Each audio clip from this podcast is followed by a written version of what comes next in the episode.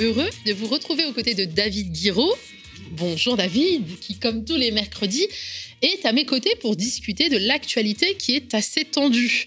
David, tu as choisi de te pencher sur les parrainages, on le rappelle, hein, les prétendants à l'Élysée ont jusqu'au 4 mars pour obtenir les 500 signatures d'élus sans lesquelles ils ne pourront pas se présenter à l'élection présidentielle.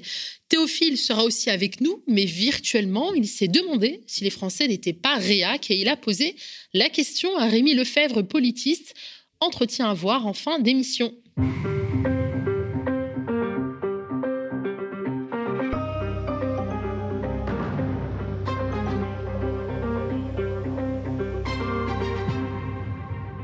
Nous sommes le mercredi 23 23, 23 février. Ouais, et c'est pas grave, moi j'avais noté 16 février, donc tu es plus proche de la réalité.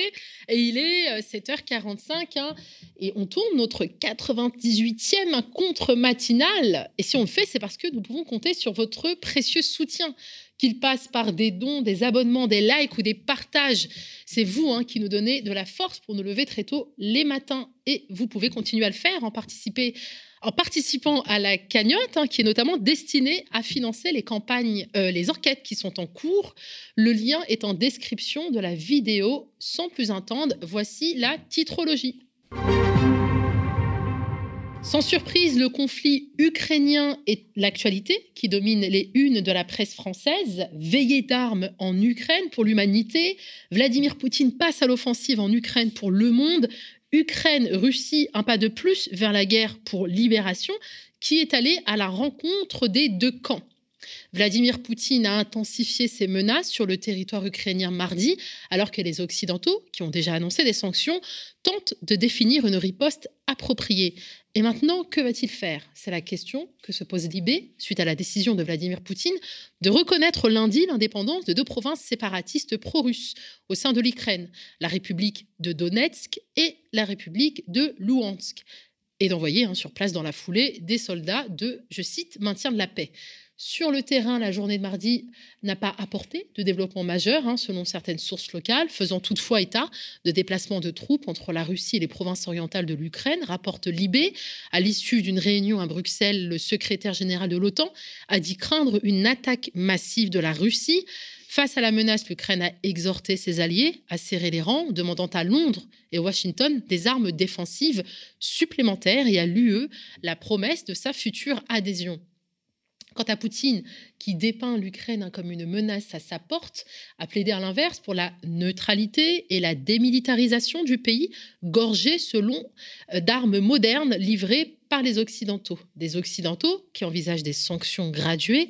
Berlin a ainsi suspendu l'autorisation du gazoduc Nord Stream 2. Le chef de la diplomatie de l'Union européenne, Joseph Borrell, assure que les sanctions des 27, qui ciblent notamment les députés russes, feront très mal à la Russie. Est-ce que ces menaces feront reculer Poutine?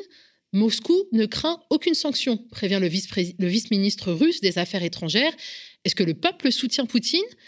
Les Russes cumulent une sympathie à l'égard des Ukrainiens, un refus de la guerre et un sentiment que les choses sont jouées d'avance et qu'ils ne peuvent pas résister sans risquer leur survie. Analyse Anna Colin Lebedev, maîtresse de conférence en sciences politiques et spécialiste des sociétés post-soviétiques. Soucieux d'éviter une escalade majeure, hein, tout en affichant sa détermination face à la Russie, le président ukrainien Volodymyr Zelensky a réagi avec un mélange de prudence et de fermeté aux intentions du Kremlin, hein, qu'une grande partie de la population interprète comme une déclaration de guerre, rapporte Le Monde. L'Ukraine qualifie les derniers actes de la, L'Ukraine qualifie les derniers actes de la Russie de violation de la souveraineté et de l'intégrité territoriale de notre État. Nous sommes sur notre terre, nous n'avons peur de rien, ni de personne, nous ne devons rien à personne, nous ne concéderons rien à personne, nous ne sommes pas en février 2014, mais en février 2022. C'est un pays différent, il y a une armée différente, il y a un seul objectif, la paix, a déclaré le chef de l'État. La paix, c'est précisément ce qu'espèrent les habitants du Donbass, titre l'humanité. Le Donbass, hein, c'est la région à l'est de l'Ukraine qui comprend les deux républiques autoproclamées de Donetsk et de Luhansk, dont le président russe a reconnu l'indépendance. Une décision qui a été favorablement accueillie par la population, rapporte le journal d'inspiration communiste qui a dépêché un envoyé spécial sur place. Toujours à la une de l'humanité, on parle d'un autre combat, celui-ci porté à l'écran, Un peuple, portrait d'une France en révolte, c'est le nom du documentaire d'Emmanuel Gras qui sort en salle ce mercredi. Le cinéaste a filmé de l'intérieur un peuple, celui des Gilets jaunes, des zones périurbaines. Il a suivi certaines et certains d'entre eux dans leurs moments de réconfort et de soutien ou au fil du tournage, dans leur apprentissage de la démocratie. Un documentaire d'une grande humanité d'où émergent des figures fortes, se réjouit l'UMA. S'il n'y avait pas la crise en Ukraine, la question des parrainages serait sans nul doute le sujet numéro un de la campagne présidentielle, estiment les échos, et ce n'est pas David Guiraud hein, qui les contredirait. Trois candidats de poids peinent à obtenir les 500 signatures d'élus pour pouvoir concourir. Selon le dernier décompte du Conseil constitutionnel, il manque encore 107 signatures à Marine Le Pen, 150 à Éric Zemmour et 58 à Jean-Luc Mélenchon. C'est la mobilisation générale pour éviter une crise démocratique, alerte les échos. Ce mardi, à l'Assemblée nationale, Jean, Castex a appelé les élus à faire, je cite, un acte démocratique en apportant leur parrainage. Pour le moment, seuls 10 000 élus sur 42 000 l'ont fait. Le Premier ministre réunira jeudi les associations d'élus pour évoquer la situation. Candidats ou quasi-candidats, hein, dans le cas du chef de l'État, sont déjà qualifiés. Nathalie Arthaud, Anne Hidalgo, Yannick Jadot, Jean Lassalle, Emmanuel Macron, Valérie Pécresse et Fabien Roussel. Reporter s'émancipe comme toujours de l'agenda médiatique avec ce reportage dans le, désert du Negev où Israël expulse les Bédouins pour planter des forêts. Les communautés locales se mobilisent contre ce plan d'afforestation mené par l'État qui expulse les Bédouins, une minorité arabe parmi les plus marginalisées du pays, de leur village et leur culture. Ils dénoncent depuis des années la spoliation de leurs terres menée au nom de la lutte contre la désertification, un discours environnemental qu'ils qualifient de greenwashing, éco-blanchiment. Des tentes de rassemblement ont été déployées à proximité de plusieurs villages où des sit-ins se multiplient, drainant des, des manifestants une forte présence policière. Des dizaines de personnes ont été arrêtées, dont nombre de mineurs, et plusieurs ont été gravement blessés. Des rassemblements de soutien ont eu lieu dans plusieurs villes palestiniennes et à Jérusalem, et une campagne se déploie sur les réseaux sociaux sous le hashtag Save el Narba, sauver le Narba, du nom donné au Negev en arabe. David, David, on va parler de parrainage avec toi, hein, puisque je disais en introduction, hein, les candidats à l'élection présidentielle jusqu'au 4 mars pour pouvoir euh, récolter donc ces 500 signatures. Mais alors peut-être avant de parler de, avant que tu démarres cette chronique, on aimerait connaître la position de la France insoumise sur le conflit euh, en Ukraine. Bah, si tu veux, on a beau euh, penser que dans, dans, les événements récents, les responsables sont principalement euh, l'OTAN, parce que c'est le point qui bloque hein, entre l'Ukraine euh, et la Russie, c'est l'adhésion de, l'Ukraine à l'OTAN, c'est-à-dire une alliance militaire quand même qui est globalement euh, belliqueuse envers la Russie. on peut que condamner la déclaration, la reconnaissance de, la part de Vladimir Poutine et de la Russie de, ces deux territoires qu'on appelle séparatistes, hein, mais c'est Lugansk et Donetsk. Parce que euh, dans notre conception du droit international, euh, bah, c'est le droit international qui fixe les frontières. C'est pas les coups de force. Euh, donc c'est pas possible de procéder comme ça. C'est pas une bonne affaire pour nous. Surtout qu'en plus cette décision-là, elle risque d'entraîner malheureusement, et ça c'est un peu la peur à, venir, mais mm. en, réaction, le fait que l'Ukraine adhère du coup à l'OTAN. soi-disant pour se protéger, mais en même temps, du coup, il y a quand même un enjeu pour elle maintenant à, adhérer à cette alliance militaire au plus vite. Donc, on voit cette escalade-là. Et aujourd'hui, c'est euh, Vladimir Poutine qui se rend responsable quand même euh, en grande partie de, l'escalade. Maintenant, euh, ce qu'on regrette, c'est que la France, dans ce dossier-là, elle est transparente. Quoi. Voilà, elle est transparente parce qu'elle est membre d'une alliance militaire qui s'appelle l'OTAN, qui est justement le point de discorde entre la Russie et l'Ukraine. elle est jugée partie finalement un peu dans cette affaire. C'est surtout que c'est, je veux dire, on est des seconds couteaux dans cette histoire. nous, on, dit depuis le début qu'il faut être non aligné là-dedans. Mm. Parce que quand Emmanuel Macron va voir Poutine, alors c'est bien pour la communication, mais les Russes ne voient pas autre chose qu'un second couteau euh, des euh, Américains. Et d'ailleurs, euh, ce que demande Vladimir Poutine, c'est plutôt à discuter avec Joe Biden aujourd'hui, qui est le président américain, et qui, lui, détient beaucoup plus les clés de, des négociations. Quant à la question des sanctions, il ne faut pas oublier que la Russie, c'est un partenaire économique de la France. C'est-à-dire que les sanctions, il y en aura probablement, D'ailleurs, ça peut se comprendre. Mais les sanctions économiques, par exemple, il faut savoir qu'elles vont nous retomber dessus. Enfin, je veux dire, c'est, on a un partenaire économique, on a, on a beaucoup d'investissements euh, là-bas euh, euh, de la part de la France, on a beaucoup d'emplois, on a beaucoup de, de, Français qui travaillent en Russie, donc ça risque, et, des boîtes, hein, des entreprises, hein. notamment je crois que c'est Renault hein, qui détient l'ADA, je crois, enfin, quelque chose du genre. Euh, on a la Société Générale qui est pas mal implantée euh, en Russie, donc euh, bon, on a des réseaux de banques. Tout ça risque aussi de nous retomber dessus. Donc tous les gens en France qui disent oui, il faut des sanctions économiques, bah d'accord, mais enfin, ça risque de nous affaiblir plus qu'autre chose. La dernière fois qu'on avait fait ça, c'était justement vers 2014 et c'était pas tip top quoi comme comme résultat. Donc bon, maintenant, ce qui risque de se passer, c'est que, enfin moi, moi, ce que je pense, ce qu'on dit aussi, c'est que n'y a pas de fatalité, la guerre n'est pas inéluctable. Euh, aujourd'hui, on est sur un processus euh, de pourrissement de la situation. Ce qu'on peut espérer, c'est qu'il euh, y a les deux territoires séparatistes, comme on dit, hein, comme on l'a dit tout à l'heure, mais il y a le Donbass. Aujourd'hui, la Russie n'entre pas formellement dans le Donbass, mais reste dans ces deux entités-là. Je pense qu'il faut essayer de mener encore une bataille diplomatique pour pas que ça s'étende au Donbass.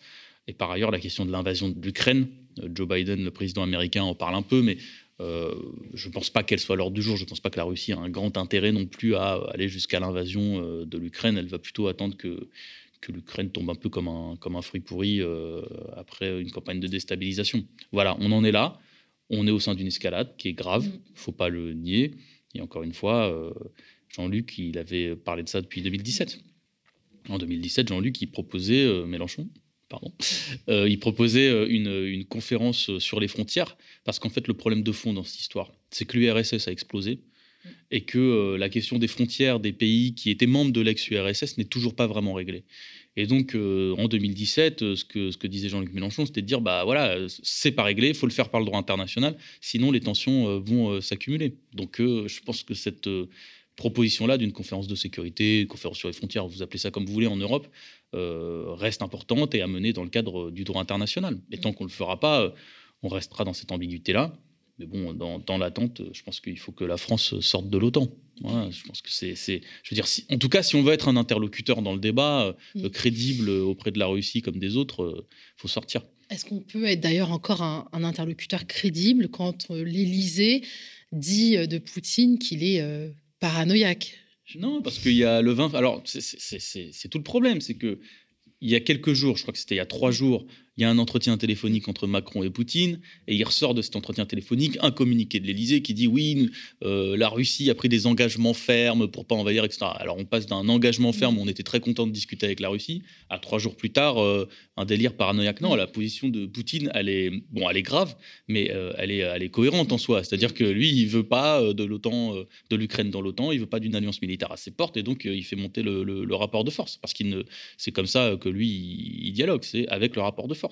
Donc c'est pas très étonnant ce qui se passe, c'est pas un délire paranoïaque, c'est l'écume des choses, la justification de Poutine, qui c'est vrai et, contestable, mais enfin faut pas oublier que que ce soit la Crimée ou les territoires séparatistes, c'est aussi des territoires qui, concrètement les populations là-bas euh, ne sont pas forcément très raccord avec l'idée de, se rattacher à l'Ukraine.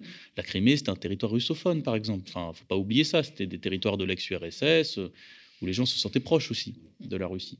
Donc euh, c'est un sac de nœuds. Euh, mais euh, quoi qu'il en soit, euh, la position française aujourd'hui, ouais, c'est facile, quoi. C'est facile de dire ah mais non mais en fait c'est des fous. mais non c'est pas des fous. C'est juste que tu as raté ta médiation, tu as raté ton, ton, ta négociation parce que tu n'as pas de poids. Et par ailleurs, il y a autre chose qu'il faut souligner, c'est que l'Europe de la défense là-dedans, fameuse qu'on n'arrête pas de nous dire, l'Europe de la défense, etc.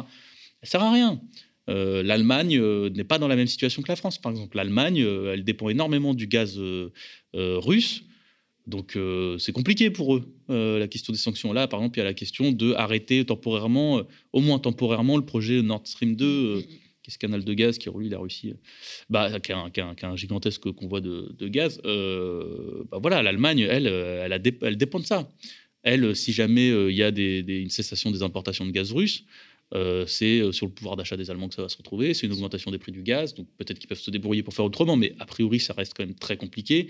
Et, le plan B, ça serait euh, d'avoir recours au gaz de schiste américain, qui est d'un point de vue environnemental, par ailleurs, une catastrophe. Enfin, donc c'est pas vrai que l'Europe de la défense, que tous les Européens avancent de manière unie sur ce dossier.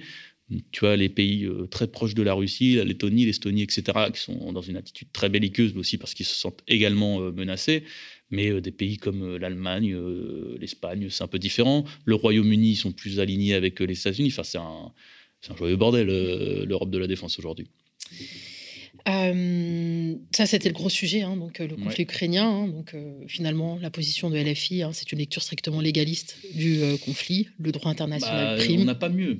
Je veux dire, si, si, on, si on commence à se dire que c'est normal mm. d'envahir un territoire, enfin, je veux dire, c'est profitable pour personne en, Europe comme ça. Et en plus, on, le critique aussi parce qu'on a critiqué ce qui s'est mm. passé, par exemple, au Kosovo. Ce que, ce que, les Américains notamment ont fait au Kosovo. Donc il faut être dans une position cohérente dans ce mm. cas-là. Voilà. Non, parce qu'il y en a beaucoup qui faisaient déjà le procès d'intention à la France insoumise, et donc surtout Jean-Luc Mélenchon, euh, grand soutien euh, imaginaire, vraisemblablement, de Poutine. Bah oui, ça, ça me fait rire, parce que euh, nous, on soutient quelqu'un qui s'appelle Sergei Udaltsov en Russie, qui a fait 4 ans de prison. C'est juste que Jean-Luc Mélenchon, il se projette dans une attitude de chef d'État. la question n'est pas de savoir qui vous soutient politiquement en Russie. La question est de savoir qu'est-ce qu'on fait pour maintenir la stabilité en Europe, la paix, et on préserve un peu les intérêts de la France aussi et des Français. Enfin voilà, je veux dire, c'est ce que fait un chef d'État à la tête d'un pays euh, qui est quand même la sixième puissance économique euh, mondiale à la base. Un autre dossier épineux, David Guiraud, celui des parrainages. Et oui, plein d'épines, plein d'épines. Alors, bon, pour ceux qui ont encore la tête dans le brouillard matinal, je vous le rappelle, tu l'as dit tout à l'heure, que nous sommes le 23 février. J'avais marqué 22 en moi dans ma chronique, je ne sais pas pourquoi. Nous sommes donc, donc si mes calculs sont bons, alors je ne sais pas si c'est 49 ou 46 jours du premier tour, j'ai un peu galéré à, faire le calcul. C'est bon. 10 avril. Bref, 10 avril, voilà. Donc à 46 jours, on va dire, de l'élection, euh, je crois, on pourrait se dire que c'est euh, l'effervescence intellectuelle en France, que c'est euh, le bouillonnement des idées, que les opinions se confrontent dans des duels sans merci, que nous sommes bref au cœur de la bataille démocratique. Eh ben non, Crise ukrainienne mise à part, on le peut observer, je vous laisse admirer cette image, hein, cette photo de Macron.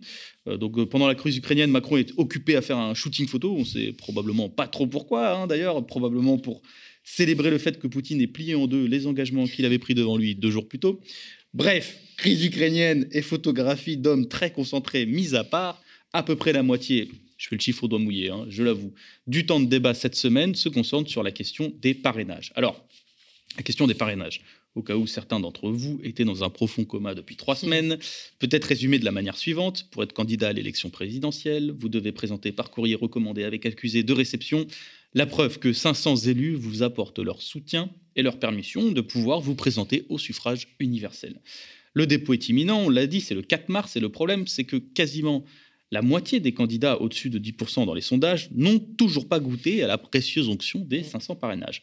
Mélenchon, Zemmour, Le Pen sont les candidats concernés, mais pas que. Il faut savoir que la récolte de ces parrainages est un calvaire, parce qu'au lieu de mettre toutes nos forces dans le débat d'idées, nous sommes forcés d'aller à la pêche aux signatures. Comme beaucoup d'autres organisations, donc, une partie de notre euh, mouvement est aspirée par un processus bureaucratique, épuisant et qui nous coupe des citoyens. Et cette année, c'est particulièrement difficile pour toutes les organisations politiques. Il y a les grosses organisations dont j'ai parlé, les gros candidats comme on dit, mais il y a aussi les plus petites organisations. Anas Kazib, Philippe Poutou ont moins de 250 parrainages. Philippe Poutou était présent pourtant en 2017 pendant l'élection. Christiane Taubira en compte une centaine, ou encore Hélène Touy du parti animaliste qui avait fait un score honorable, on va dire, aux élections européennes, en compte moins de 100. Et c'est grave. C'est grave parce que beaucoup de Français et de Françaises ne sont pas allés voter depuis 5 ans et qu'ils ont besoin d'un débat non pas sur les parrainages, mais sur les grandes orientations euh, du pays. Avec le Covid, avec les confinements, mais pas que, les taux d'abstention aux élections pendant le quinquennat Macron ont été massifs. 65% par exemple d'abstention aux régionales de 2021, 50% d'abstention aux européennes de 2019. Et même lors des municipales, une des élections préférées des Français, on avait quasiment 60% d'abstentionnistes. Bon, j'ai dit que c'était grave, sauf pour certains, parce que hier, je me suis retrouvé en face d'une macroniste pur jus remplie de mépris démocratique. Je vous laisse déguster cette séquence. Il y a 42 000 euh, élus qui sont en capacité de donner leur parrainage. Ça fait, pour, pour avoir 500 parrainages, c'est 1% de ces mmh. élus. Si vous n'y arrivez pas à convaincre 1% de ces élus locaux, c'est qu'il y a un problème. Donc oui, dénoncez le système. Laissez-moi terminer. Nathalie Arthaud, non mais, laissez-moi terminer. Si Nathalie Arthaud et Jean Lassalle y arrivent, si nous nous y sommes arrivés en 2017, alors même que nous n'avions aucun élu local avec En Marche, puisque nous venions de créer ce parti, vous, vous êtes sans doute en capacité d'y arriver. Mais pour ça, il faut travailler un peu. Il faut travailler un peu, prendre son téléphone et appeler des élus locaux. Rien entendu, on n'a rien compris. Ils sont outillés dans cette séquence, vous voyez ma tronche. Hein, en fait, si on galère à se présenter selon la République en marche, bah, c'est de notre faute. Hein, voilà, rien à voir avec le fait, par exemple, que depuis 2016, les parrainages des maires ne sont plus anonymes et que donc ceux-ci ont peur des représailles que peut représenter, que peut engendrer un parrainage. Et les conséquences sont réelles. Non mais il n'y a rien à voir, hein. on vous a dit, selon euh, La République en marche, dans les intercommunalités, dans certains financements publics, des pressions considérables sont en effet portées sur les épaules des maires, mais c'est comme dans le sketch des inconnus, hein, cela ne nous regarde pas. Le discours de la République en marche, au fond, c'est un discours de parrain de la mafia. Tu sais, ils nous mettent des pressions folles sur les maires, ils nous mettent des pressions folles sur les intercommunalités, sur certains financements. Ils font en sorte qu'un parti qui a rassemblé 6 millions d'électeurs il y a 5 ans rame encore aujourd'hui comme un fou pour contacter les 40 000 maires de France.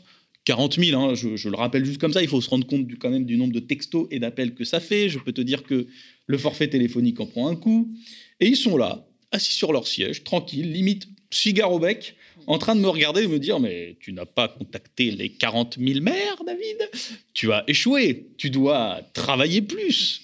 Je vais te tuer, ton candidat. Enfin bon, je vous rassure. Certains ont compris quand même que le système était absurde et que la démocratie était en danger. C'est le cas du président de l'Association des maires de France, David Lisnard, qui a apporté son parrainage, par exemple, à Jean-Luc Mélenchon, en rappelant qu'un parrainage ne vaut pas un soutien politique. Un autre, François Bayrou, a proposé une banque des parrainages. Alors, disons-le tout de suite, ok, on prend, les, parrainages parce que on est un peu en galère. Mais il est impossible, impensable, que tout cela repose au choix, sur le courage ou encore sur le bon vouloir d'un responsable politique. Pour une raison simple, qui aura peut-être échappé à certains, on n'est plus dans les seigneuries euh, féodales, à se retrouver à genoux devant un seigneur local qui nous jette des signatures de maire, comme Godefroy de Montmirail jette de la bouffe à Jacouille sur son tapis. Et puis, écoutez l'argument formidable des macronistes et des notables du coin.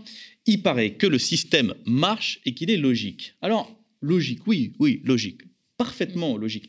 Il n'y a rien de plus logique à ce qu'Hidalgo, Anne Hidalgo, ait plus de 1100 parrainages alors qu'elle aussi entre 2 et 2,5%, c'est-à-dire dans la marge d'erreur qui la met peut-être à 4%, hein, mais peut-être aussi à 0%. Hein. voilà, le système, il marche bien, hein. c'est nickel, ça fonctionne parfaitement parce que vous comprenez, et c'est un des arguments principaux des détracteurs, de mes détracteurs, il permet d'éviter les candidatures minoritaires, fantasques ou absurdes. D'ailleurs, la preuve, regardez comment ça a bien fonctionné en 2017. Françaises, Français, chers amis républicains, vous qui croyez encore aux forces de la civilisation à laquelle notre pays a tellement permis de monter en charge, nous éloignant de l'animalité. Je t'écrase parce que je suis le plus fort.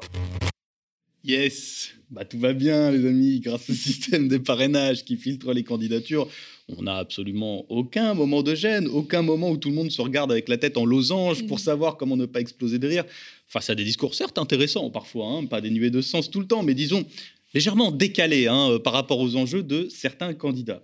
Grâce au système des parrainages, on a évidemment non plus, on est préservé hein, des candidatures comme celle de Cheminade qui proposait de coloniser Mars. Non, non, le système nous protège, euh, citoyens.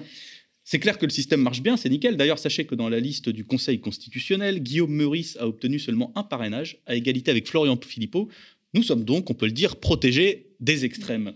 Alors, on rigole, on rigole, mais sachez que dans ce pays, y en a un par contre qui ne rigole pas du tout. Hein. Ce monsieur qui a décidé de tout envoyer en l'air, c'est le maire de Balany-sur-Terrain, un certain Philippe Célestin Maréchal. Regardez donc. Philippe Maréchal est coiffeur et maire de Balagny-sur-Terrain, ville de 1700 habitants. L'élu a pris une décision insolite. Il s'est auto-parrainé pour l'élection présidentielle. l'auto-parrainage que j'ai fait, c'est simplement pour effectivement de dire je n'ai plus euh, de voix distribuées. Donc euh, voilà. Ces dernières semaines, ce maire élu sans étiquette voyait ses trois agents administratifs débordés par les équipes de candidats à la recherche de signatures manquantes. C'est encore des appels plutôt insistants, je dirais même des fois harcelants. Euh, c'est euh, de l'ordre de 5, 6 appels par jour supplémentaires. Voilà. Eh, face au harcèlement estimé à 5-6 appels par jour, soit à peu près un tiers de ce que pourrait vous faire subir une ex toxique ou un voisin en colère parce que les feuilles du pommier dépassent sur sa parcelle, Philippe Célestin a trouvé la parade, hein, il l'a dit, bah, je m'auto-parraine. il est plutôt fier. Hein euh, bah, du coup, barrez-vous. Hein. Et puis, oui, à Balani, sur terrain, euh, ça rigole pas. Hein. On n'a pas le time, comme disent les jeunes. Il y a Mémé qui attend son brushing. le problème, c'est que cette décision radicale quant au sujet clivant des parrainages. C'est permanente, je tiens à le dire. C'est une permanence, ce n'est ah pas bah un brushing. Merci pour l'argument technique pas vu. Bon, le problème, c'est que cette décision radicale quant au sujet clivant des parrainages plonge l'autrefois paisible ville de Balani sur terrain dans un chaos indescriptible. Regardez plutôt. La nouvelle a rapidement circulé et divise les habitants. Si j'étais embêtée sur mon lieu de travail, je serais contente que mon patron fasse des actions pour que les gens puissent travailler tranquillement. Si on veut pas les personnes, on dit, ben, je parle à une personne et puis c'est tout, ça s'arrête là. Il se moque vraiment de, notre, système, euh, de notre système français. En tout cas, le maire de Balagny sur terrain s'ajoute à la longue liste d'élus qui plaident pour un nouveau système de parrainage. Et oui, vous le constatez, hein, les avis sont, tranchés. On n'est pas loin de la guerre civile. Hein. À Balagny sur terrain, la ville est au bord de l'implosion. À côté de l'Ukraine, c'est une dispute. Hein. Pendant euh, un dîner de famille, on va pas se mentir. On va probablement avoir besoin des casques bleus et d'une nouvelle photo d'Emmanuel Macron qui se concentre vraiment très fort hein, pour euh, éviter le bain de sang. Bref, tout ça pour vous dire que s'il y a bien une chose que le système des parrainages n'empêche pas, c'est bien les candidatures minoritaires, c'est bien l'absurdité de certaines mm. situations. Alors, si jamais vous continuez à hésiter à modifier en profondeur ce système politique décidément un peu pourri, pensez à Balani sur terrain, pensez à la douleur de Philippe Célestin Maréchal. Pensez au retour de la paix dans cette petite commune et faites un geste simple, jetez la Ve République au vide ordure. Merci beaucoup David Guiraud. Mais du coup, qu'est-ce que tu préconises dans ta fin de ce système de parrainage? Oui, alors, il y a plusieurs choses. On peut, par exemple, imaginer, alors moi je suis pour la Sixième République, je suis pour tout changer, hein. mais euh, on, peut, on, peut, on peut faire plusieurs choses. Dans mm. l'urgence, par exemple, on peut revenir sur euh, la fin de l'anonymat des parrainages. Mm. Parce qu'en vrai, c'est ça qui empêche beaucoup de maires euh, de pouvoir donner leur parrainage, parce qu'ils sont sous pression de, leur, euh, de leurs administrés. Ça, à la limite, je peux entendre l'argument de dire les administrés veulent savoir qui on parraine, etc. Mais par contre, le problème aujourd'hui de cette, la fin de cet anonymat, c'est que dans les communautés de communes, etc., il y a beaucoup de pressions qui mm. sont mises sur les maires. Donc on pourrait déjà faire ça. Si jamais on ne fait pas ça, ou même en même temps qu'on pourrait garder le système des parrainages, on a proposé et c'est issu de, du rapport euh, Jospin, je crois que c'était en 2012, c'était après l'élection de François Hollande. Déjà, les gens se disaient il y a un problème quand même vis-à-vis des parrainages, que euh, euh, un candidat puisse être soutenu, enfin puisse se présenter s'il est soutenu par 150 000 euh, citoyens français qui le, bah, qui le parrainent en fait, mais c'est des parrainages citoyens, sachant qu'il y a des règles aussi pour pas que ce soit juste le type du coin et son administration ou la ville. Par exemple, il faut que ça soit issu de plusieurs départements différents, etc., etc. Ça, c'est une proposition qu'on a mis dans le débat public, que Lionel Jospin en son époque avait mis et qui me semble raisonnable. on mmh. pourrait d'ailleurs faire coexister les deux. On pourrait faire coexister les, les, parrainages des maires pourrait réduire le quota éventuellement ou autre, je ne sais pas, mais euh, le faire exister avec les, parrainages euh, citoyens.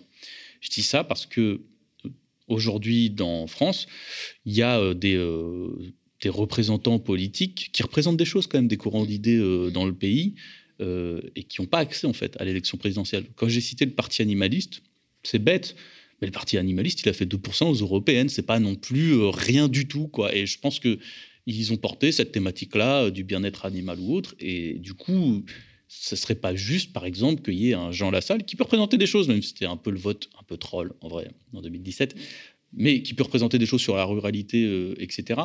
Euh, mais qui n'est pas le parti animaliste, voilà, tout simplement.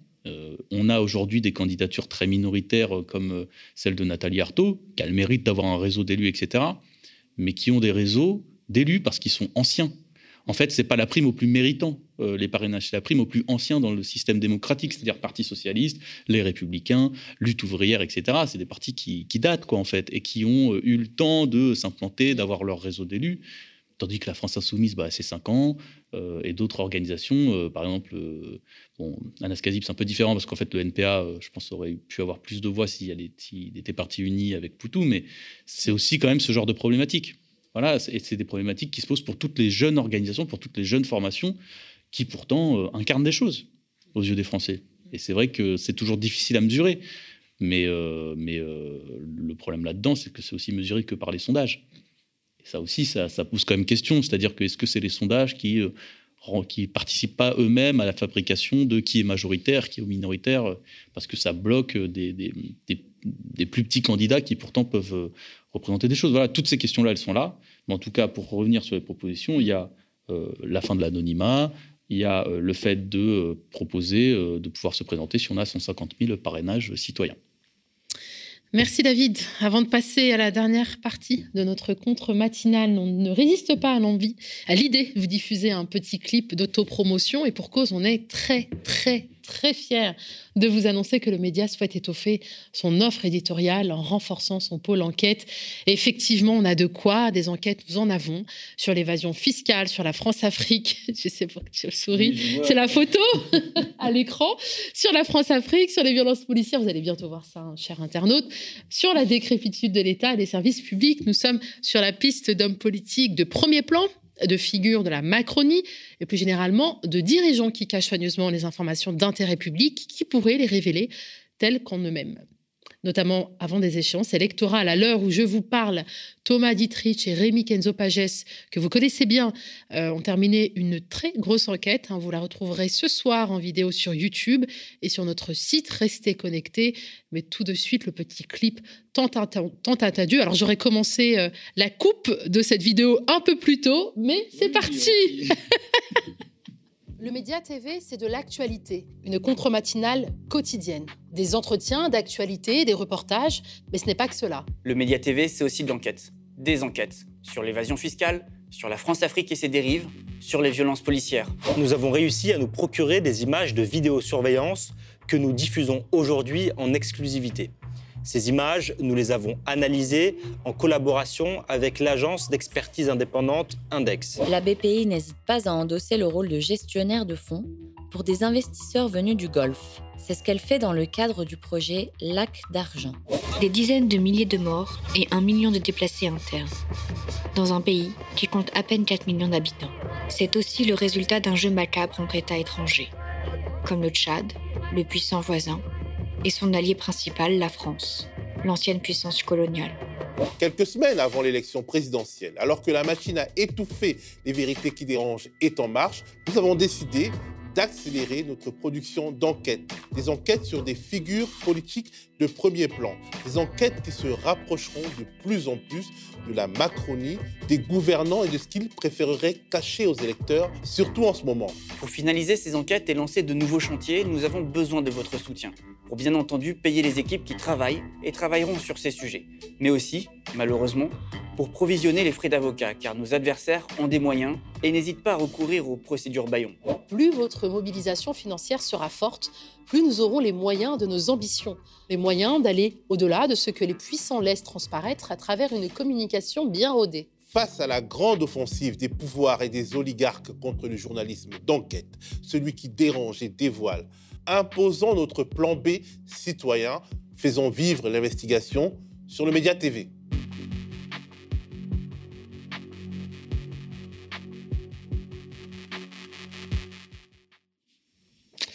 Vous l'avez bien compris, hein, pour finaliser les travaux en cours et lancer des nouveaux chantiers, nous avons besoin de votre soutien. Rendez-vous sur euh, www.lemediatv.fr slash enquête. Premier, premier objectif, 50 000 euros. On compte sur vous et il est temps de diffuser donc l'entretien de Théophile. Que veulent vraiment les Français dans les études d'opinion ils marquent à la fois leur soutien à de grandes options dites de gauche, comme la retraite à 60 ans, le renforcement de l'hôpital public et même la création d'un pôle public du médicament, le renforcement du pouvoir d'achat, la lutte contre l'évasion fiscale, etc. Mais dans les sondages électoraux, ils publicitent les offres politiques qui ne recoupent pas ces aspirations. On pourrait en déduire que la gauche est désormais à la fois affaiblie et inaudible. Faut-il désespérer de la gauche? C'est le titre de ce livre de Rémi Lefebvre. Il a la réponse. Mais voilà, pas besoin de regarder euh, l'entretien. on a la réponse avec David Guiraud. Faut-il désespérer de la gauche? C'est le titre de ce livre de Rémi Lefebvre, professeur de sciences politiques à l'Université de Lille et chercheur. Je pense qu'on peut rendre l'antenne dès à présent, hein, le chef d'aide oui, d'accord, d'accord. On me donne. C'est les conditions du. on me donne le pouce bleu. Tu peux y aller, Nadia. Euh, donc on se retrouve euh, demain euh, pour la dernière contre-matinale de la semaine. Je crois bien. Oui, oui, on me confirme que c'est bien cela. on compte sur votre soutien encore une fois. Hein. Cette cagnotte est vraiment destinée à poursuivre ce travail d'enquête qui est indispensable quand on défend un processus démocratique sain. On vous laisse avec l'enquête de l'enquête, l'entretien de Théophile et je vous dis à demain pour ma part. Que veulent vraiment les Français Dans les études d'opinion, ils marquent leur soutien à de grandes options dites de gauche, comme la retraite à 60 ans, le renforcement de l'hôpital public et même la création d'un pôle public du médicament, le renforcement du pouvoir d'achat, la lutte contre l'évasion fiscale, etc. Mais dans les sondages électoraux, ils plébiscitent des offres politiques qui ne recoupent pas ces aspirations. On pourrait en déduire que la gauche est désormais à la fois affaiblie et inaudible. Faut-il désespérer de la gauche? C'est le titre de ce livre de Rémi Lefebvre, professeur de sciences politiques à l'Université de Lille et chercheur. Bonjour Rémi. Bonjour. Comment allez-vous? Très bien. Alors, contrairement à ce que le titre de votre livre peut laisser penser, vous ne croyez pas à la thèse de la droitisation de l'opinion publique française? Vous évoquez plutôt une droitisation de l'offre politique. C'est quoi la différence? Le, paradoxe qu'on peut observer, vous l'avez pointé en introduction, c'est qu'en fait, il y a une droitisation du débat qui est sans précédent. Hein. on ne parle que de thèmes de droite. Hein, euh, jamais on n'a parlé autant d'immigration, euh, d'insécurité, jamais euh, des discours ouvertement xénophobes, antiféministes. Là, je pense évidemment, je, pense à Zemmour, mais pas simplement Zemmour. Hein, concrètement, Pécresse, la primaire de droite, hyper à droite. Évidemment, le, discours aujourd'hui toujours dominant des thèmes d'extrême droite. Il n'y a jamais eu une telle droitisation du débat politique. Hein, euh, jamais on n'a vu une campagne aussi à droite, alors qu'effectivement, quand on regarde les attentes, euh, euh, des Français, globalement, la question de l'égalité, la question de la redistribution est, aujourd'hui très, très, forte. Et, aussi, finalement, même quand on regarde des enquêtes, et je pense aux, travaux de Vincent Tibérige, euh, qui montrent en fait que sur la, question du rapport à l'immigration, sur la question du multiculturalisme, sur la question du rapport à l'homosexualité, au féminisme, l'opinion est, plus progressiste qu'on pourrait le croire. Bon, donc il y a un décalage, autrement dit, entre l'offre politique, ce qu'on entend dans les médias, dans le débat public, dans la campagne, dans les partis euh, dominants, et puis les, attentes des Français. Pointer et analyser ce décalage, ça permet d'analyser euh, euh, l'énigme d'une gauche qui est à la fois très faible électoralement. Hein. Aujourd'hui, dans les sondages, la gauche est à 25%, c'est un niveau très très faible, alors même que les potentialités aujourd'hui dans l'opinion, dans la société, hein, parce que vous avez évoqué finalement les sondages, mais on peut aussi évoquer plein de mobilisations. Hein. les Gilets jaunes, il y avait des potentialités de gauche. Hein. c'est pas un mouvement qui est totalement de gauche, mais il y, avait des, aspirations à la justice sociale dans les Gilets jaunes. Il y a eu ces dernières années euh, Nuit debout, il y a euh, le mouvement, euh, les, mouvements antiracistes, etc. Donc il y a plein de choses dans la société qui sont des, prises pour la gauche et que la gauche n'exploite pas. Et donc, et donc il y a pour moi droitisation effectivement de l'offre, hein, mais je ne crois pas du tout à cette thèse de la droitisation de la société, hein, qui d'ailleurs sur laquelle des entrepreneurs politiques comme Zemmour, mais même aussi des gens plutôt euh, à droite de la gauche euh, s'appuient sur cette thèse pour dire voilà, il faut s'aligner sur l'opinion. Des gens à droite de la gauche, c'est-à-dire? Je pense à Jean-Christophe Cambadélis du PS qui, qui, peut avoir ce discours de dire voilà, la société se droitise, adaptons-nous à cette société droitisée et glissons vers la droite. Hein, cette espèce de, de discours en fait d'adaptation à l'opinion qui justifie en fait aussi une forme de droitisation de l'offre. Mais en fait, peut-être qu'ils le disent parce qu'ils constatent les sondages électoraux, ils constatent bah, qu'une sorte d'entrepreneur politique sans scrupules comme Éric Zemmour, bah, il arrive très rapidement à émerger dans les sondages électoraux. Et là, c'est la question de la poule et de l'œuf. Est-ce que c'est euh, l'offre politique et euh, la médiation politique via les médias qui favorisent euh, donc la percée de ce discours, ou alors c'est un discours qui est vraiment ancré? on a du mal à penser que les gens, que les acteurs politiques font des choix irrationnels. Non, je ne dis pas, évidemment. Alors, le problème aussi, c'est que, et alors moi, moi je parle du point de vue de la gauche. Hein, c'est-à-dire que la lecture que les gens de gauche font de la société est très schématique, en fait. concrètement, comme euh, souvent, euh, euh, effectivement, à gauche, on n'a plus de pied dans la réalité sociale, on s'est éloigné de la réalité sociale, déclin du militantisme, déclin des organisations, aussi embourgeoisement des, des, élites de gauche, parce que ça, c'est un élément évidemment extrêmement important aussi, concrètement, aujourd'hui, et même d'ailleurs dans, toutes les forces politiques. Hein, Fabien Roussel, c'est pas un ouvrier. Hein, à, la, France insoumise, il n'y a pas beaucoup non plus de cadres qui sont issus des milieux populaires. Donc en fait, il y a aussi, je pense, cet alignement sur les logiques d'opinion, il y traduit aussi une forme de décalage sociologique entre aujourd'hui les élites de gauche et, la société. Et puis effectivement, les logiques de marketing politique qui sont devenues aujourd'hui extrêmement dominantes. C'est-à-dire concrètement, l'offre politique aujourd'hui, malheureusement, elle se construit sur les sondages. Et la, politique, c'est pas le reflet de l'opinion aussi. Hein. C'est aussi et la gauche n'a jamais été le reflet de l'opinion. Donc en fait, c'est une opinion. L'opinion publique, c'est une sorte de matière qui est travaillée, qui est travaillée donc par les différents courants politiques, qui est travaillée euh, par les médias. Alors vous parlez euh, de l'esprit du temps, euh, celui qui agit dans l'air en ce moment et qui s'oppose au côté sacrificiel du discours de gauche. Et peut-être c'est pour cette raison que bah, les figures de la gauche ne passe pas autant parce que quelque part, euh, l'électorat a l'impression qu'on lui demande du sang et des larmes. Et je pense notamment au discours écolo qui a l'air mmh. punitif pour mmh. beaucoup de gens quand mmh. ils en parlent. Euh, et aussi peut-être du discours euh, sur même la sécurité sociale. Les gens se disent, ah ben ouais, on va payer pour les autres. Alors que finalement, on peut considérer que l'opinion veut du social mais chacun veut du social pour lui-même.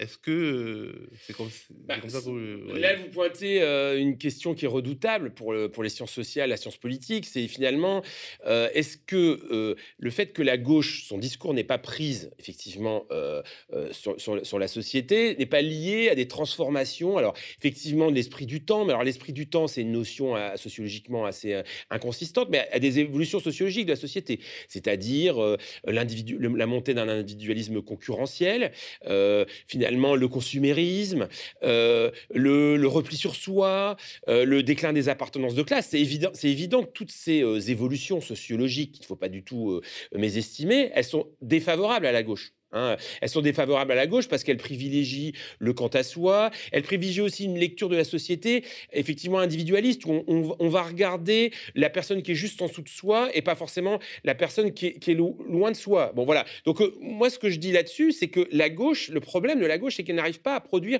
une vision de la société. C'est-à-dire que comme elle ne produit pas de travail politique, c'est-à-dire que comme elle ne, euh, dit pas aux gens à quelle société ils appartiennent, euh, elle ramène les individus à une personne perception finalement euh, très immédiate qu'ils peuvent avoir de, de, leurs conditions sociales. Et effectivement, cette perception, immédiate, elle n'est pas favorable à la gauche. Donc le sens commun, hein, euh, le sens commun, euh, effectivement, de beaucoup d'individus aujourd'hui, il n'est pas, pas favorable à la gauche. Et la gauche, elle est perçue comme quelque chose d'assez utopique, d'assez moral, d'assez bien pensant, parce que finalement, il n'y a pas ce travail politique, idéologique, culturel. Hein, c'est ce que Gramsci appelait la bataille culturelle la bataille culturelle, c'est aussi la, capacité en fait à imposer des significations dans la société, euh, à, situer les individus dans la société. Et la gauche ne produit pas ce travail politique. Alors vous, vous citez Bruno Amable, justement, qui considère que les électeurs expriment des demandes qu'ils estiment impossibles à satisfaire. C'est très, très paradoxal. Mais est-ce que euh, ça veut dire que la pensée néolibérale, le There is no, euh, no alternative, le fameux TINA, est-ce que cette pensée nous a à ce point habité qu'on n'arrive pas à, imaginer un monde différent. Oui, c'est incontestablement ça le problème de la gauche. C'est-à-dire que la gauche, elle a, des idées, elle a un corpus, euh, elle, propose des, alternatives, elles existent hein, dans le monde intellectuel, dans le monde partisan, il y a bien des, programmes, y euh, bon. mais globalement, il y a un sentiment de fatalisme généralisé qui s'est imposé dans la société. Euh, le sentiment finalement qu'il n'y a pas d'alternative, alors ça évidemment, ça a été alimenté très fortement par les désillusions de l'exercice du pouvoir. Et je pense qu'aujourd'hui, la gauche paye très fortement le désenchantement, la désillusion, même le désespoir né du mandat de François Hollande. Hein. François Hollande qui a considérablement abîmé l'idée de gauche Hein, euh, euh, qui n'a même pas essayé finalement. Hein. L'exercice du pouvoir a toujours été très difficile pour la gauche. Mais là, François Hollande, il a flétri l'idée de gauche. Même, d'ailleurs, le, terme même de gauche, il est associé en fait aux trahisons euh, du, mandat de François Hollande. Donc ça, c'est aussi un problème. C'est-à-dire que there is no alternative, d'autant plus que finalement, la gauche a, démontré, quand elle était au pouvoir, alors une partie de la gauche, on peut dire que c'est évidemment qu'une partie de la gauche, euh, a, démontré que euh, euh, finalement, quand elle était en responsabilité, bon, la gauche s'alignait sur, sur, les politiques austéritaires, etc. Donc ça, c'est aussi, aussi un problème. Il y a effectivement des valeurs potentiellement de gauche dans la société, et, et il y a un décalage, il y a une décroyance ou un désenchantement dans la, la capacité des partis de gauche à produire du changement. Donc ça, il faudra sans doute du temps pour recrédibiliser euh, euh, la, parole de gauche qui aujourd'hui effectivement apparaît démonétisée en fait.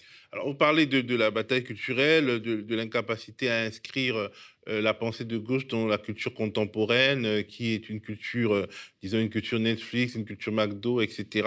Mais même si euh, la gauche le voulait, quels sont les instruments de médiation qui le lui permettraient? C'est-à-dire, euh, l'école n'est plus forcément un moyen de transmission culturelle puissant. La création culturelle, aujourd'hui, elle est mondialisée. Elle passe par des grosses plateformes qui sont américaines, qui diffusent euh, le mode de, de pensée américain. On se demande effectivement, comment ça passerait mmh. au XXIe siècle, la bataille culturelle? Ce n'est plus via des libelles ou, via des livres, mmh. c'est via des objets culturels qui sont inscrits dans des, dans, des, dans des trajectoires qui sont un peu difficiles à, à, dompter. Oui, alors attention quand même à avoir une vision pas trop d'aliénation des masses. moi, je ne crois pas. Euh, alors évidemment, il euh, ne faut pas être naïf. Il y a une domination euh, médiatique, domination culturelle. Mais est-ce que Netflix produit des gens de droite ou des gens résignés ou des bon Pas forcément de droite. Peut-être que ça s'exprime pas dans ce bah,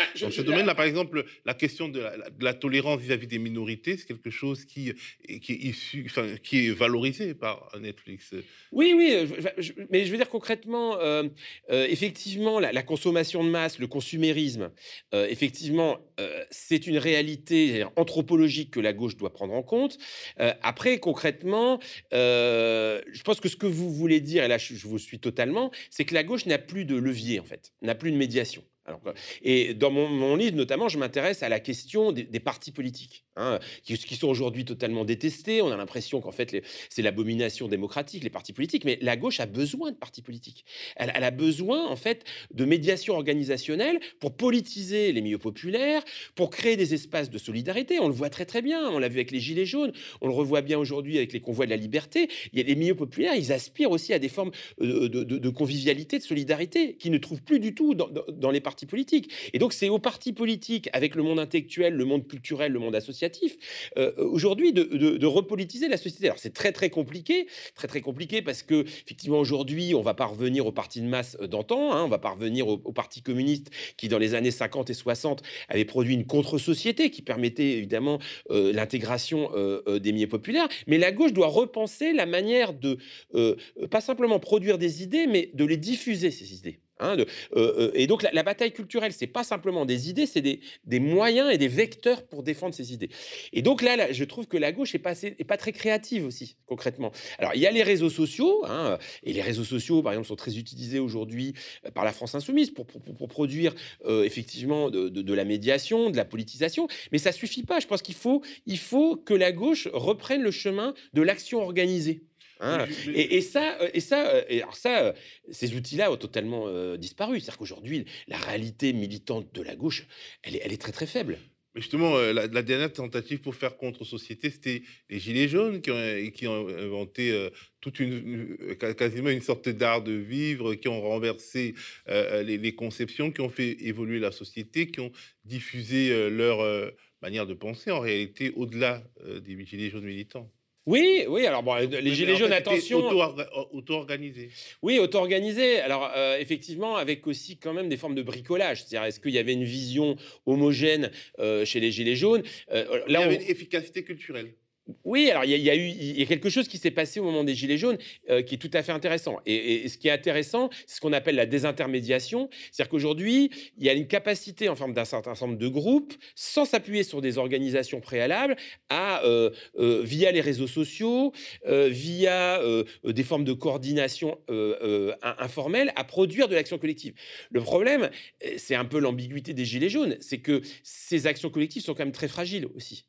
elles ne sont pas durables Or, évidemment, euh, euh, la gauche, elle, a besoin d'un travail euh, dans le temps. Et je pense qu'il faut du coup réinventer un travail organisationnel et évidemment qui ne tombe pas dans la bureaucratisation. C'est ça la difficulté. C'est-à-dire qu'évidemment le, pendant, le sait très très bien, de l'organisation, c'est la bureaucratie, c'est la professionnalisation politique.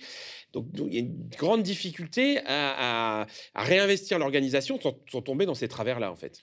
Vous considérez que la gauche a faiblement politisé la crise sanitaire et de l'explosion du Covid-19. Qu'est-ce qu'elle aurait dû faire? C'est fascinant quand même cette situation. On sort d'une...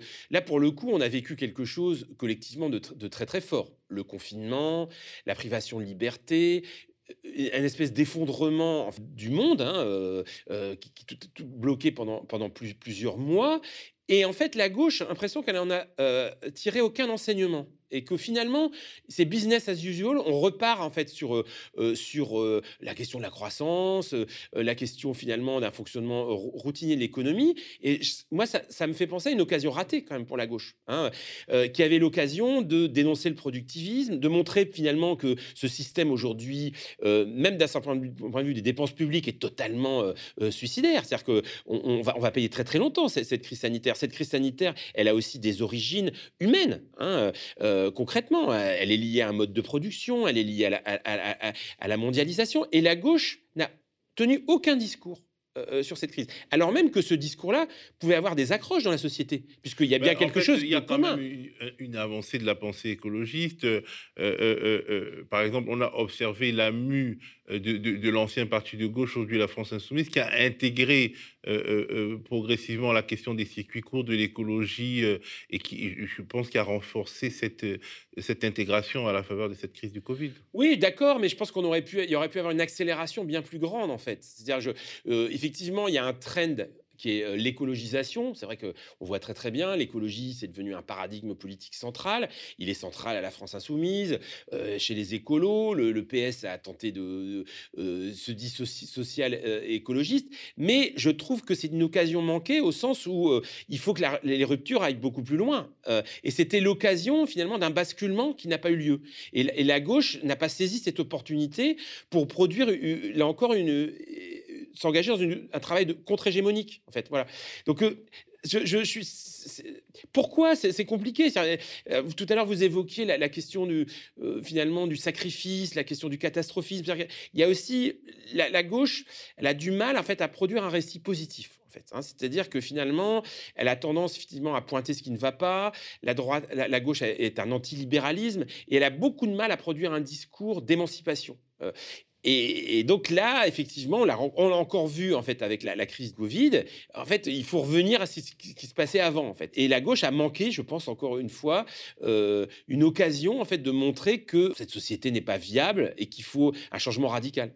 Au sujet de l'explication des, causes de la crise sanitaire, l'explication de type, disons, marxiste ou même écologiste semble moins séduire que des thèses complotistes, euh, même si, en tout cas, euh, moins diffusées que des thèses complotistes, même si elles sont influencées, et ça c'est un paradoxe, par la pensée anticapitaliste. Le fait que des, théories complotistes prospèrent, qu'il y ait une forme aujourd'hui alors ce, terme, il faut le prendre avec beaucoup de pincettes, mais une forme d'obscurantisme ou d'irrationalité politique qui se développe. Attention, je ne réduis pas les thèses complotistes à cette dimension-là, mais je pense que ça, tient à l'incapacité de la gauche à produire une vision cohérente du monde. En fait. Est-ce que le complotisme n'est pas une auto-repolitisation? C'est-à-dire, je, je, sens en mon fort intérieur qu'il y a quelque chose qui ne va pas. Je, vais chercher, avec les moyens que j'ai, les outils de compréhension, je vais un peu chercher, je, récupère à peu près... Euh, euh, euh, du bon et du moins bon, je mélange tout ça et ça me donne une forme. Enfin, je parle du complotisme contemporain lié à la crise sanitaire, qui, qui, qui des fois s'apparente, et c'est troublant, au bon sens commun. C'est-à-dire, euh, par exemple, euh, on va vous parler euh, bah, des possédants qui écrasent tout le monde leur férule, qui veulent tout, qui veulent surveiller le monde entier. Donc, or, la logique de surveillance de masse, bon, en fait, elle est réelle. Ils veulent profiter du Covid pour le faire. Ça, c'est vrai encore. il y a un certain nombre de choses comme ça qui, qui, qui c'est un amalgame de, de choses qu'on confuse de choses euh, qui se font sur une expérience en réalité. Oui, mais qu'est-ce que traduit ce bricolage cognitif que, que, produit euh, le complotisme au quotidien? L'incapacité, en fait, euh, de, la gauche à produire un discours cohérent, en fait, sur tout, un ensemble de changements. Effectivement, la, société apparaît pour le, pour le, citoyen ordinaire comme quelque chose qui, qui, qui, va à volo, qui se décompose, etc. mais il n'y a plus de discours rationnel d'explication du monde. Et la gauche, en fait, hein, la gauche, euh, historiquement, c'est un système rationnel d'explication du monde. Hein, c'est quand même euh, dire concrètement, euh, euh, la gauche, c'est produire une vision de la société qui que la gauche ne produit plus et donc qui laisse libre cours en fait à, ces auto-expériences qui, qui, sont pas, pas que négatives, mais finalement qui aussi finalement tendent aussi vers une forme d'irrationalité. Donc pour moi. Euh, il y a aussi un peu d'impuissance, parce que si ce sont les Illuminati euh, qui ont décidé d'avoir notre peau, ils sont tellement forts qu'on n'y peut rien. Le, complotisme, c'est redonner du sens dans une euh, société qui n'en a plus. C'est-à-dire comment on reproduit de la cohérence. Mais pourquoi les citoyens produisent eux-mêmes cette cohérence. Cette cohérence, elle doit être produite par, un travail, par un travail idéologique que ne fait plus la gauche. alors que ne fait plus la gauche, la gauche n'est pas la, seule responsable du complotisme. Oui, ou alors qu'elle n'est pas capable, euh, qu'elle produit, mais qu'elle n'est pas capable de diffuser. Euh, effectivement, euh, alors sans négliger aussi effectivement le, poids des réseaux sociaux et effectivement des médias qui ont un pouvoir, une puissance bien plus grande que les idées de gauche ou les organisations de gauche, évidemment. Je voudrais qu'on parle un peu de la campagne électorale en vue de la présidentielle d'avril. Moi, j'y vois une hégémonie assez frappante du discours de droite, voire d'extrême droite, du discours identitaire du moins. Bah, c'est évident, c'est évident. Euh. Ce qui est terrible à gauche, c'est que d'un côté, la gauche, sur les questions socio-économiques, a une forme de fatalisme, et en plus, la question identitaire est, centrale. Hein. Les, deux étant liés, hein. c'est-à-dire que c'est aussi le jeu politique se reconfigure sur les questions identitaires parce que finalement, les, acteurs politiques ne peuvent plus se, différencier sur les questions euh, socio-économiques. Hein. Donc, euh, donc ces, deux, ces deux questions sont bien à articuler. Et donc, effectivement, la gauche, elle subit ce discours identitaire, mais parfois elle l'alimente aussi. Hein, euh, c'est le paradoxe. C'est-à-dire qu'au lieu, au lieu de mettre l'accent sur la question sociale, la gauche, par exemple, va s'intéresser au beefsteak, euh, euh, à la viande, à la gastronomie. Bah, c'est des débats. Qu'est-ce que la, gauche a à faire avec ces questions-là? Je ne dis pas que c'est pas c'est pas complètement inintéressant, mais c'est pas du tout stratégiquement porteur. Mais évidemment que c'est totalement piégeux, totalement d'aller piégeux d'aller sur ce terrain-là. Hein, ou d'aller, par exemple, sur la, question de l'immigration. Hein. Moins la gauche parle d'immigration, mieux elle se porte. C'est ma conviction profonde. Mais, comment ne pas en parler alors que tout le monde en parle? Eh ben justement, il faut, il faut, euh, euh, il faut avoir le. Euh, l'immigration n'est pas un problème en France aujourd'hui. D'abord, qu'est-ce que ça veut dire l'immigration? Ça veut rien dire. Mais ces, questions-là sont totalement secondaires. D'ailleurs, quand on regarde les enquêtes d'opinion, on le voit bien dans la hiérarchisation des attentes des Français. La question euh, de l'immigration, mais je mets des guillemets parce que c'est un conglomérat de, questions confuses, n'est pas du tout centrale. La gauche n'a rien à gagner à s'intéresser à ces questions-là. Euh, la, lutte politique, c'est la lutte pour l'ordre du jour légitime, c'est la lutte pour l'agenda. Euh, la, gauche, elle entérine un agenda de droite. Elle ne doit pas parler de ces questions-là, ou elle doit en parler euh, en, euh, en, considérant que les problématisations de droite ne sont pas pertinentes. J'ai l'impression que, en tout cas, certains à gauche essayent de le faire, mais ils ne sont pas audibles parce qu'en fait, l'organisation du débat ne leur permet pas de se faire entendre. Alors, je voulais quand même que, vous nous disiez comment juger la campagne des, différents candidats du, de gauche, hein, du, du, PS au NPA. Alors, dans, dans, notre chat, nos commentateurs euh, ici aux médias détestent quand on dit que le PS est de gauche. D'ailleurs, est-ce que le PS est de gauche? Écoutez, le PS de François Hollande, non. Hein, c'était c'était du, du, du, libéralisme, concrètement, le CICE, la déchéance de nationalité, la loi travail. Euh, après, concrètement, euh, les électeurs euh, du PS, pour ce qu'il en reste, se situent quand même plutôt à gauche. Et globalement, comme à chaque fois quand il est dans l'opposition, le, PS, le PS a déplacé à gauche son, son discours. Hein. Vous, vous, regardez le programme d'Anne Hidalgo, il y a l'augmentation du SMIC, il y a une réforme fiscale, etc. Donc, il y a des éléments de gauche. Donc, qui définit ce qui est de gauche et pas de gauche euh, Est-ce que ce qui définit la gauche, c'est ses pratiques, et c'est son discours? Bon, c'est compliqué. En tout cas, aujourd'hui, effectivement, la mémoire du quinquennat d'Hollande euh, brouille l'identité de gauche du PS, c'est clair. Et justement, est-ce que c'est ça qui explique la difficulté de la campagne d'Anne Hidalgo? Parce que c'est pas, pas fameux. C'est compliqué ce qui se passe. Déjà, moi, je suis étonné qu'on s'étonne qu'elle soit si bas, en fait. Euh, Hamon était déjà à 6, le PS était déjà à 6 aux élections européennes, donc il, est, faible depuis déjà quelques années. Alors la, seule chose qui surprend, c'est effectivement le fait que le PS ait, plutôt bien réussi les élections municipales et régionales.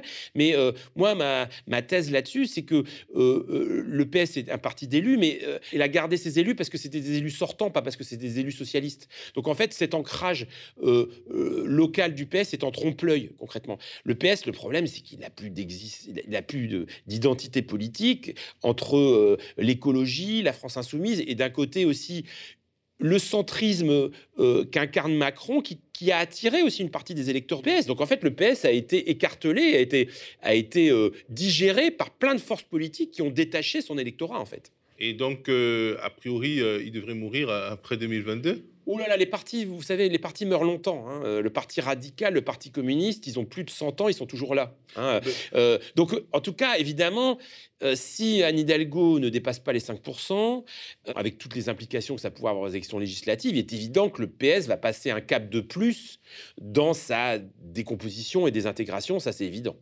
Et, et, le Parti communiste, Fabien Roussel, il a une campagne originale pour le moins Écoutez, euh, Fabien Roussel a réussi son coup. Hein, euh, il, a, il y a une, aujourd'hui une, une hype un peu Fabien Roussel, hein, avec, avec quelque chose d'assez nostalgique, finalement, d'un paysage politique de gauche un peu, euh, un peu old school d'un certain point de vue. il a assez habilement construit une offre politique distinctive par rapport à celle de LFI. discours sur la sécurité, discours sur, sur la nation, valorisation des milieux populaires. Bah, c'est l'exemple de, la digestion des thèmes euh, de la droite, en fait. Alors, je sais pas si j'irai peut-être pas jusque-là, mais en tout cas, très clairement, euh, lui, il, a, il pense, par exemple, que les milieux populaires, euh, on, doit, on peut les reconquérir en, allant sur le terrain de l'insécurité. Je suis pas du tout convaincu de cette théorie, mais en tout cas, lui, il, joue ça, et du coup, effectivement, il attire l'attention de tout un ensemble de commentateurs ah, ça, c'est une espèce de doxa qui est très présente aujourd'hui dans l'espace euh, médiatique, et de dire que la gauche a perdu les milieux populaires parce que elle n'est pas en prise avec ses attentes en matière de sécurité et d'immigration. Donc, euh, donc, donc les, journalistes lui font crédit en fait d'avoir en fait euh, retrouvé le chemin de ces attentes-là, et donc effectivement le crédibilise. Voilà. Bon, est-ce que ça va payer électoralement? On verra. Est-ce que Yannick Jadot, justement, ELV, qu'on peut considérer ELV justement comme faisant partie de cette galaxie des partis de gauche qui euh, vont à l'assaut du pouvoir euh, euh, d'État? C'est compliqué parce que ELV, toute sa stratégie, c'est de substituer au clivage gauche-droite un clivage productivisme et écologisme. En même temps, l'écologie est sociologiquement ancrée à gauche, une partie de son électorat, une large partie de son électorat est plutôt de gauche. Et du coup, l'écologie a beaucoup de mal, en fait, à sortir du clivage gauche-droite. Et on le voit bien. Jadot, euh, Jadot euh, qui, refusait de parler de gauche il y a, deux ans, aujourd'hui, il se situe plutôt dans, l'espace de gauche, tout en, tout en essayant d'aller chercher des électeurs macronistes déçus. Bon, donc euh, euh, l'écologie, euh, elle est un peu à cheval entre un nouveau clivage qui serait le clivage autour de l'écologie et l'incapacité à s'émanciper du clivage gauche-droite. Et sa campagne à Yannick Jadot? Euh, bah, ce, qui est, en tant qu'observateur, moi, des, des, fois il descend dans les sondages. Moi, ce qui me frappe, c'est quand même le, euh, la capacité euh, de LV à mettre la question de l'écologie au cœur du débat. On en avait quand même beaucoup parlé ces dernières années de la montée de l'écologie. On en a parlé aux dernières élections municipales. Il y a eu quand même, voilà, les mobilisations, les marches climat. Et en fait, ça, ne se matérialise pas du tout sur l'offre euh, dans, le débat électoral au moment de ces élections présidentielles. C'est un vrai problème, évidemment, euh, pour un, candidat qui a fait de l'écologie son marqueur principal. Hein. on ne parle pas d'écologie, euh, et donc du coup, évidemment, beaucoup de mal à, embrayer sur son discours quand, ce thème-là n'est pas du tout au cœur de l'agenda électoral. Christiane Taubira, finalement, est-ce que c'est la vraie candidate de la social-démocratie? Parce qu'il y a quand même des, des, forces politiques qui sont allées la chercher, qu'on peut aussi identifier au PS. Est-ce que finalement il y avait une sorte de, panique face à l'incapacité d'un Hidalgo euh, de monter et qu'on a essayé de créer une candidature de rechange? De quoi la candidature Christiane Taubira est-elle le nom? Bah, c'est compliqué. Je pense que tout ça est beaucoup plus euh, euh, moins pensé, moins intentionnel que ce que vous présentez. Que Taubira, effectivement, ça témoigne, à mon avis, d'une tendance à l'individualisation dans le champ politique. C'est-à-dire qu'émergent des personnalités comme ça, sur la base de leur image, sur leur la, base finalement d'une personnalité qui va, sans appui vraiment partisan, être projetée. Alors, elle a, elle a été appuyée par la primaire populaire, qui est un processus assez compliqué est-ce que vraiment la primaire populaire a été créée pour euh, défendre sa candidature? Je pense que c'est un peu plus compliqué, un peu plus compliqué que ça. Et puis effectivement, elle défend elle se situe dans un, espace de la gauche modérée et responsable, entre guillemets, euh, qui finalement est un peu orpheline parce que la candidature d'Anne Hidalgo ne, prend pas.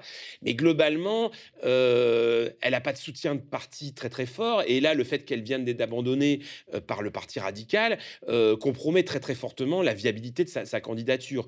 Voilà, c'est un, un, effet médiatique. effectivement, euh, ça incarne effectivement une gauche morale, entre guillemets, qui correspond à une réalité dans, l'opinion, euh, mais finalement qui est très fragile.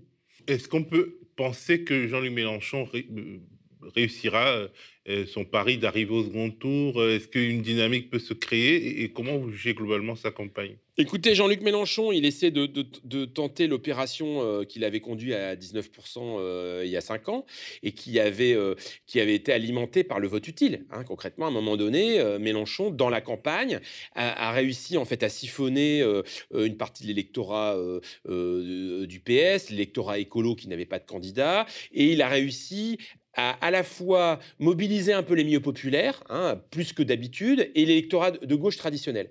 Donc Jean-Luc Mélenchon essaie de, retenter cette opération, hein, c'est à, la fois euh, aller chercher euh, les abstentionnistes et les milieux populaires avec une posture tribunicienne, hein, et en même temps euh, contraindre, tordre le bras un petit peu aux électeurs de gauche en leur disant vous n'avez pas le choix, vous devez voter pour moi, puisqu'il n'y a, a, pas d'autre option.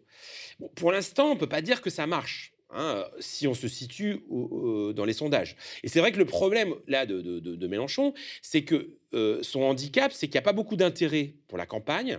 Il y a le risque d'une forte abstention. Donc, qui dit abstention dit abstention des milieux populaires. Et donc, effectivement, il l'a reconnu lui-même. S'il n'y a pas de mobilisation électorale, il ne réussira pas à réaliser le, le, coût en fait euh, de, de, de, 2017. Euh, donc, euh, mais la campagne, elle n'est pas terminée. Il va y avoir des débats.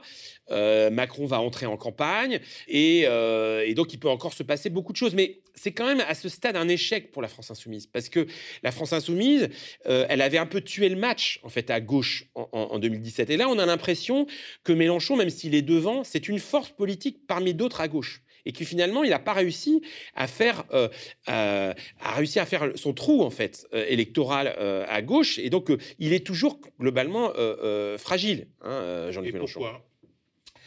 Écoutez, moi je trouve que sa stratégie a été très erratique depuis 2017.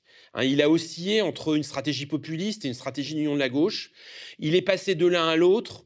Euh, il a chuté sur les élections intermédiaires, qui ont été très mauvaises hein, pour, lui, les élections européennes, les élections municipales, les élections régionales, départementales.